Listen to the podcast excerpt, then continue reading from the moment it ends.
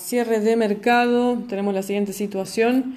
Eurodólar va a cerrar arriba y en la zona de máximos, en el área de 1.1625. Todas estas zonas son máximos, por lo tanto, necesariamente tenemos que cubrir en eurodólar por si hay más reacción de compra frente al cierre. Lo que vamos a hacer es básicamente una compra pendiente, un buy stop con eurodólar a 1.16 39 para cerrar en 1, 16, 46. Debajo de 1, 16, 50 pertenece a la zona de precios máximos hasta el área de 1, 16. Así que todas las ventas que tenga todavía son completamente elegibles, no expiran. Hasta el momento vamos solamente con las eh, compras a partir del máximo 16.39, que es la zona de máximo de hoy, a 16.46. Caso contrario, si cae a 1.16, vendemos debajo sí o sí de 1.16 y las ventas empiezan a tener mayor impacto. Okay, so very easy with euro dollar. We're going to have a buy stop at 116.39 and to close at around 116.46. And if it drops to 116, we sell only and just only with the price closed below 116. Okay. So that's for euro dollar. Still, the preference is for sellers, but we have a very important high levels to work with by stops. La preferencia sí o sí es, venta en el euro, pero sí o sí tenemos una zona de máximos importante porque va de 1.16 hasta casi 1.1650. Entonces, teniendo en consideración que estos son los máximos, recordemos cómo es el proceso. Debajo 1.16 cae la zona de 15.50, debajo de 15.50 cae a 15 y, bueno, y así continúan las ventas más importantes.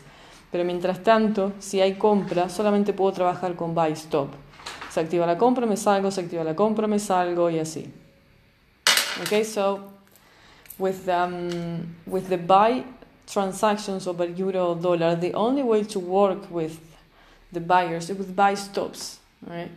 So, not to be left, that's the most important thing, not to be left with any buy transaction between 116.50 and 116 level. If you have that as a, as a concept, you are going to know how to manage the situation. Okay? Si tengo en cuenta sí o sí eso, que no me puedo quedar con compras entre 1.16 y 1.1650, voy a saber manejar la situación cómo cerrar la, posición de compra cuando se activa, si se vuelve a qué precio donde me salgo para no quedarme con esa compra y así. Así que bueno, prestar atención porque puede que tenga más compradores y si no se va a quedar por abajo del máximo del día y las ventas empiezan abajo de 1.16 únicamente. We're going to the pound, vamos con Libra. Libra está venta, la preferencia sigue siendo venta igual, no hay compras. Eh, las únicas posibles compras pendientes para cubrir va a ser al 28,71 hasta 28,80. La preferencia es venta, repito, el mercado abrió venta, confirmó dos, veces, las posiciones y los precios de venta, no cayó a los targets, sin embargo, pero si el mercado se queda por abajo del máximo, no hay problema, que es esto. Pero al pasar este precio de acá, tenemos compra.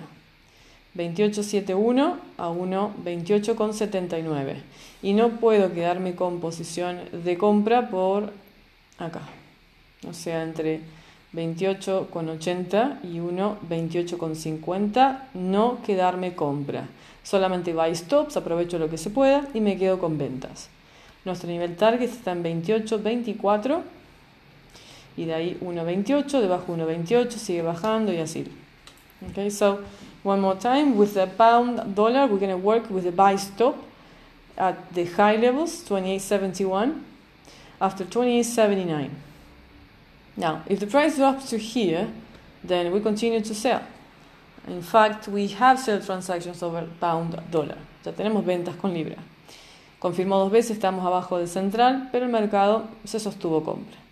So from these levels, we're going to reach this target, 28.24, 128. 24 is the target for sellers. Then 128, below 128 keeps dropping more heavily. Así que lo importante es eso, no quedarme con compras en la zona de máximo, pero sí aprovechar cualquier impulso de compra que veamos si es que va a haber en el cierre de sesión, a cierre de mercado del día de hoy. Caso contrario, vamos solo por las ventas, cerrando en torno a 28, 1.2824 y 1.28. Dólar CAD se mantiene compra, la preferencia sigue siendo para el comprador. Recordemos que 30 con 30 va 1, 30 con 50, pasando 30 50 se dirige a 30 con 80, 84. So the most important situation of a dollar Canadian is that is for buyers. And as you can see, the market is getting into the buyers down below here, but it's, it's kind of having a hard time to hold it. But still, this is the, the limit for the market. En la medida que esté arriba de estos precios que se ven acá, de estos mínimos, la preferencia es compra y va de 1.30 con 30 a 1.30 con 50 y 1.30 con 80. So from 130.30 goes after 130.50, 130.50, 130.80. Okay? So that's it for dollar Canadian. Eh, con el oro, pues estamos arriba de los 1200. Hay un poco de riesgo aquí de que el mercado tome fuerza y pues se sostenga arriba de 1200 hasta la zona de 1250 y más. Así que cuidado acá. Una vez que quede por abajo de los 1200 empiezan las mejores ventas en el oro. Pero esta transición puede ser engañosa y el mercado empezar a posicionarse fuerte en compra y fíjense que sigue todo esto. Puede llegar a subir en un primer intento a 1215,30 y seguir subiendo a partir de ahí. La preferencia es quedarse fuera del oro hasta que no se defina la situación o por arriba de 1210 o bien que vuelva por abajo de los 1200. Right? So gold either below 1200 all the best sell transactions or above 1210 all the good buyers and big buyers. Así que oro está en una transición muy importante. Índice alemán completó su intervalo de venta del día. El índice alemán como preferencia es no entrar, pero este precio ya es venta y este es el target mismo que trabajamos el día de hoy. Así que el DAX a caer al 12, 373,9, va a caer al target mismo del día de hoy que es el mínimo. Preferencia en el DAX es eh, venta de momento, pero también es una transición que puede tener algo de impulso comprador, pero suba donde suba. El DAX la preferencia es venta.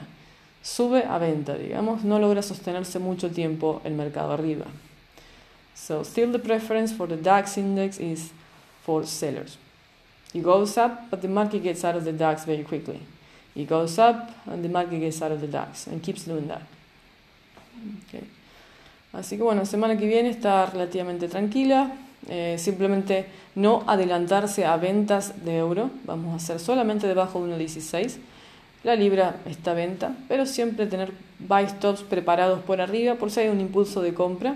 Y ahí aprovechamos algo de compra, pero idealmente no quedarse con compras en niveles máximos. No hay noticias, no hay fundamento, no hay ninguna razón por el cual el mercado pueda llegar a sostenerse con libra o con ningún par de, mm, en libra o base en euro. Okay, the market has no reason to hold any buy transaction over pound or over euro. Right, so that's for you to keep on mind. Estimados, eh, continuamos el día entonces lunes. Eh, sí, la última parte. Es que sí va a ser un poco extenso. So, the, sí, euro dólar vendemos debajo de 1.16 y dejamos un buy stop a 16.39 para cerrar en 16.46 aproximadamente. Solo se vende abajo de 1.16. So we sell the euro only below 1.16